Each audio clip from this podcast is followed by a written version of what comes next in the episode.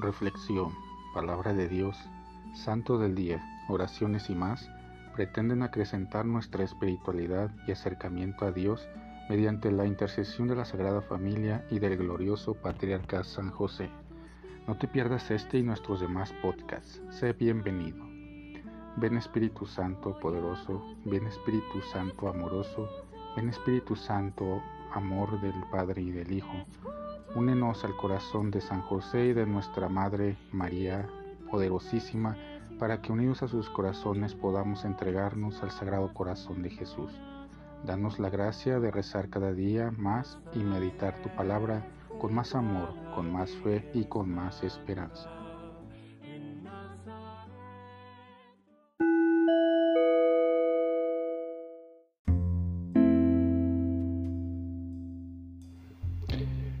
Tal? Sé bienvenido a esta nueva emisión del podcast de Boletín San José.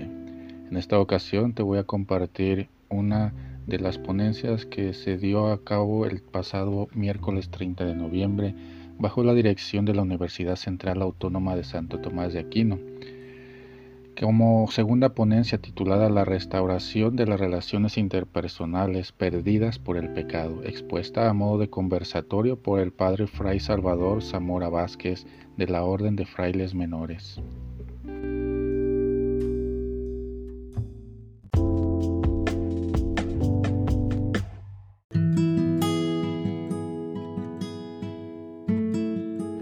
La ponencia en resumen manifestó lo siguiente y que expresaré de manera parafraseada algunas de las expresiones. Y dice así, vivimos en un cúmulo de riquezas donde existen las desigualdades, es decir, solo unos cuantos se procuran el bienestar, más que nada material. Es desde esta perspectiva que por la avaricia del hombre se ha perdido en, en mucho perdón, el sentido de justicia entendido esto último como la obligación de ayudar y compartir a mi semejante cuando yo posea más de lo necesario. Vivimos en un mundo donde en ese afán de perseguir el placer, como las drogas, comienzan a autodestruir a la humanidad. Es por este principio del placer que llegamos a cometer injusticias y a violentarnos cada vez más, a faltarnos el respeto como humanos, incluyendo la creación misma. Y es aquí donde comienza el pecado, que no es otra cosa que la ruptura de las relaciones personales del hombre con Dios, conmigo y con el otro. Esto, por supuesto, implica también a la naturaleza misma, la creación que Dios nos ha encargado administrarla, es decir, cuidarla. ¿Cómo reparamos estas relaciones interpersonales dañadas? Necesitamos restaurarnos por medio del ayuno, la oración y la caridad, aspecto que afinaré más adelante. Pero antes de continuar debemos tomar en cuenta que nadie busca el mal para sentirse mal, sino que todo cuanto hacemos en el fondo se trata de esa búsqueda de la felicidad que juega un papel muy importante en la vida del hombre. Desde tiempos muy antiguos, por poner solo algunos ejemplos, Platón en su mito del carro alado, que aparece en su diálogo del Fedro, lo utiliza para explicar su particular concepción del alma del ser humano el interior del alma humana, dice el filósofo, se encuentra en constante conflicto entre el bien y el mal, y en esta alegoría estarán representados por dos caballos alados, uno virtuoso y otro inmoral, que tiran de un carro alado conducido por una auriga o chofer, que vendrían a representar la razón, es decir, aquella parte intelectiva del alma, capaz de proporcionar al ser humano conocimiento verdadero. Recuerda que Platón habla de tres partes del alma, racional, irascible y concupiscible. Guiar a los caballos de estas circunstancias no será una tarea fácil, pero lograr el equilibrio de estos caballos implican en gran medida la armonía y por ende la felicidad del hombre. Y hablando de equilibrio, Aristóteles define la felicidad como el buen vivir, es decir, buscar el justo medio o medida, así en el dinero, los placeres, etc definidos como una vida voluptuosa, no se encuentra precisamente la felicidad, ya que ésta implica también la bondad. En pocas palabras, no puede estar bien si mi semejante no está bien. Ya en la Edad Media, la religión juega un papel muy importante para definir la felicidad. San Agustín, por ejemplo, la definió como el encuentro con Dios. Santo Tomás de Aquino la definió como un acto de voluntad donde la felicidad viene de ser trascendente. En la modernidad Dios comienza a descentralizarse de la reflexión y la felicidad comienza a verse más como consecuencia de nuestros actos libres. Kant, por ejemplo, en su pensamiento del deber ser concluyó que la felicidad se encuentra esencialmente en cumplir el bien moral. Posteriormente, en la posmodernidad, Russell, en su obra La conquista de la felicidad, manifestó, y mediante una serie de ejemplos de lo que llevaba a la infelicidad, que la felicidad es una conquista, no se da por generación espontánea ni llega de afuera. La capacidad de ser feliz es eso precisamente, una capacidad que debe ser trabajada, cultivada y lograda. Así encontramos en este autor que la felicidad se encuentra en cumplir tu deber desde tu plenitud, es decir, que ésta no depende de factores externos, por decirlo de alguna manera, como de la admiración de los demás, por ejemplo. La felicidad se trata esencialmente de estar bien consigo mismo y de la libertad interior que uno logre conquistar. Para la Iglesia la felicidad consiste en llegar al bien mayor, que es Dios. Karl Rahner distinguía a diferentes niveles del ser. La felicidad consiste en tener esta comunicación con Dios. Cabe destacar que la teología interactúa con diferentes ciencias para entender mejor al hombre. La Universidad de Harvard hizo un experimento que duró 75 años en el que se observaron a diferentes tipos de trabajadores, desde una fábrica a incluso presidentes, y concluyeron que había un elemento decisivo en la felicidad de estos sujetos, precisamente las relaciones interpersonales sanas, que hacen sentirse bien y por ende a un grado alto de felicidad. Recordemos, como se mencionó al principio, que las relaciones interpersonales quebrantadas por el pecado se restauran por medio de la oración, el ayuno y la caridad, que el pecado nos lleva a la infelicidad y no es otra cosa que una falta contra la razón, la verdad, la conciencia recta es faltar al amor verdadero para con Dios y para con el prójimo, a causa de un apego perverso a ciertos bienes. Hiere la naturaleza del hombre y atenta contra la solidaridad humana. Ha sido definido como una palabra, un acto o un deseo contrarios a la ley eterna, citando a San Agustín y Santo Tomás de Aquino en el Catecismo de la Iglesia Católica número 1849. Dentro de la tradición ya vista que concibe a Dios como alfarero, puesto que narra que la mujer fue formada de la costilla del hombre, hombres y mujeres comparten la misma dignidad.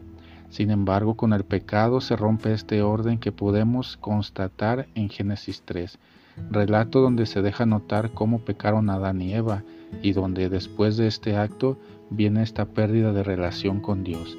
Es por eso que Adán se escondió de su Creador y le empieza a echar la culpa a Dios por haberle dado a la mujer. En el relato eh, de la serpiente donde Dios le da una sentencia, este animal se identifica con el mal hasta el libro de la sabiduría. La serpiente causa temor porque causa la muerte, pero no como algo malo, sino porque hay un ente seductor. Así, en este sentido, el mal no nace dentro del hombre, sino de una seducción externa. La seducción de Eva tiene que ver con el ser como Dios, es decir, el hombre llega a ponerse en una situación de igualdad con el Creador.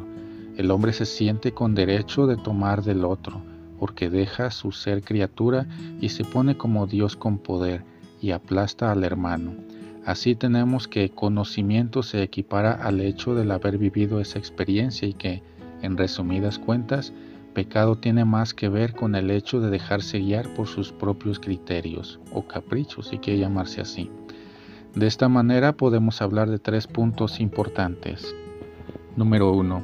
El hombre y la mujer tienen igual dignidad, aunque el hombre mediante el pecado quiso excusarse acusando a la mujer y no haciéndose responsable de sus actos.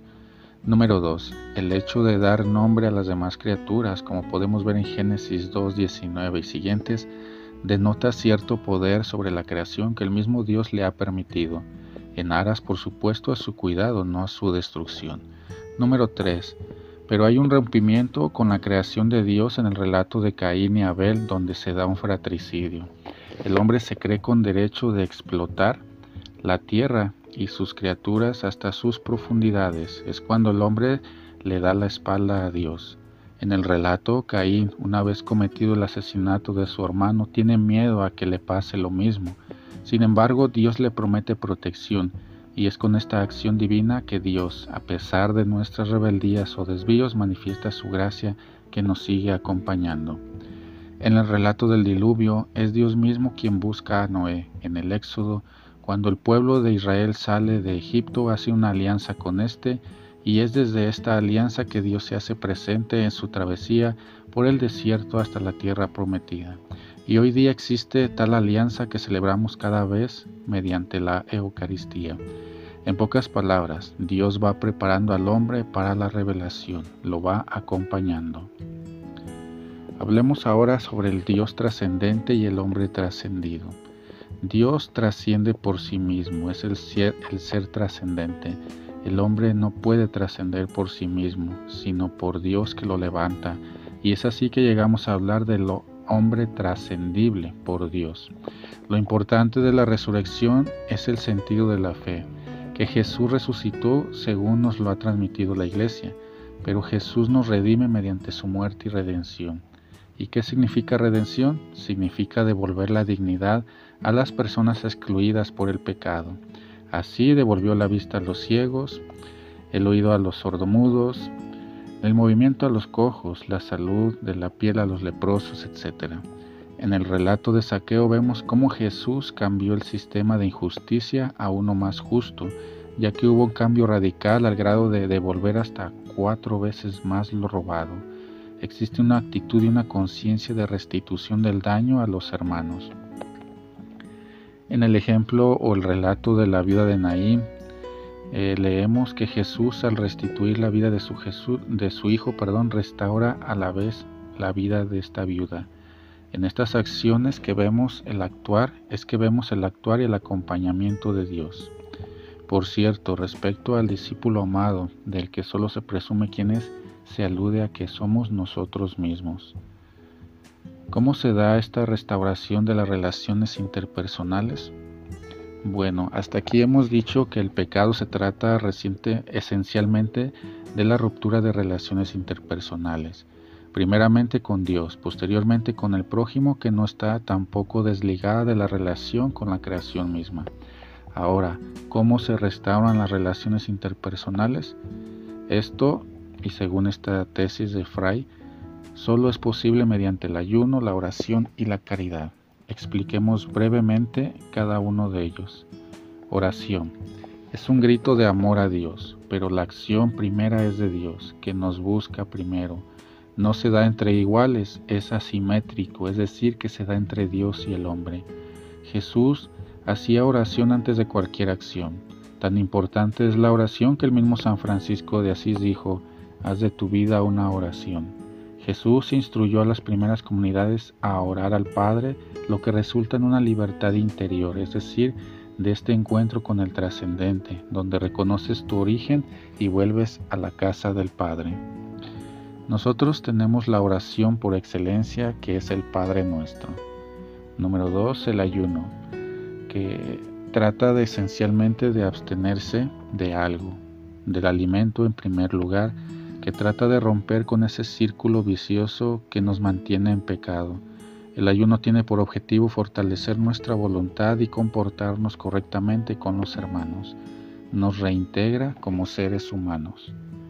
Número 3. Caridad o limosna. Se trata de voltear a ver al hermano necesitado, no solo en lo material. Puede ser en una mirada cálida, un consejo, una visita, etc se trata de la figura de Dios providente que en el Antiguo Testamento leemos que da maná a su pueblo y que se plasma mediante nuestras acciones. Eso es a lo que se refiere a nuestra imagen y semejanza. Ya en el Nuevo Testamento tenemos al Cristo necesitado del hombre y tenemos que ayudarlo como el Cirineo ayudó a Jesús a cargar la cruz. Es mediante la caridad que realizamos o prolongamos la acción de Dios y nos transformamos en el rostro de Dios mismo para aquella persona. Cabe destacar que la caridad no solo se ejerce en el hermano, sino en la misma naturaleza. Tiene que ver con el cosmos. del pasar del abusar al respetar y a restaurar, pasar del hombre trascendible, es decir, en pecado, al trascendido, en gracia.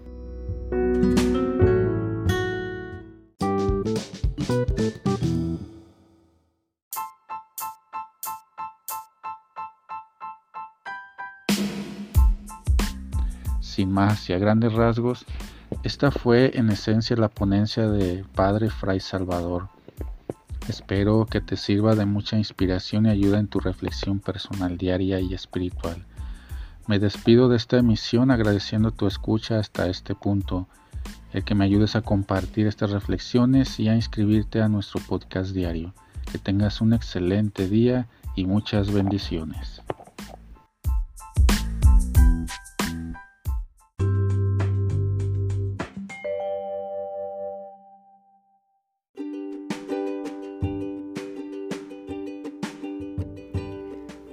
Boletín San José es un podcast diario. Síguelo para que forme parte de tu vida diaria, te inspire y nutra con la reflexión de la palabra de Dios.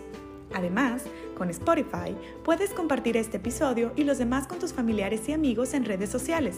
Solo toca los tres puntos de la esquina superior derecha de la página del episodio. Luego, baja hasta compartir.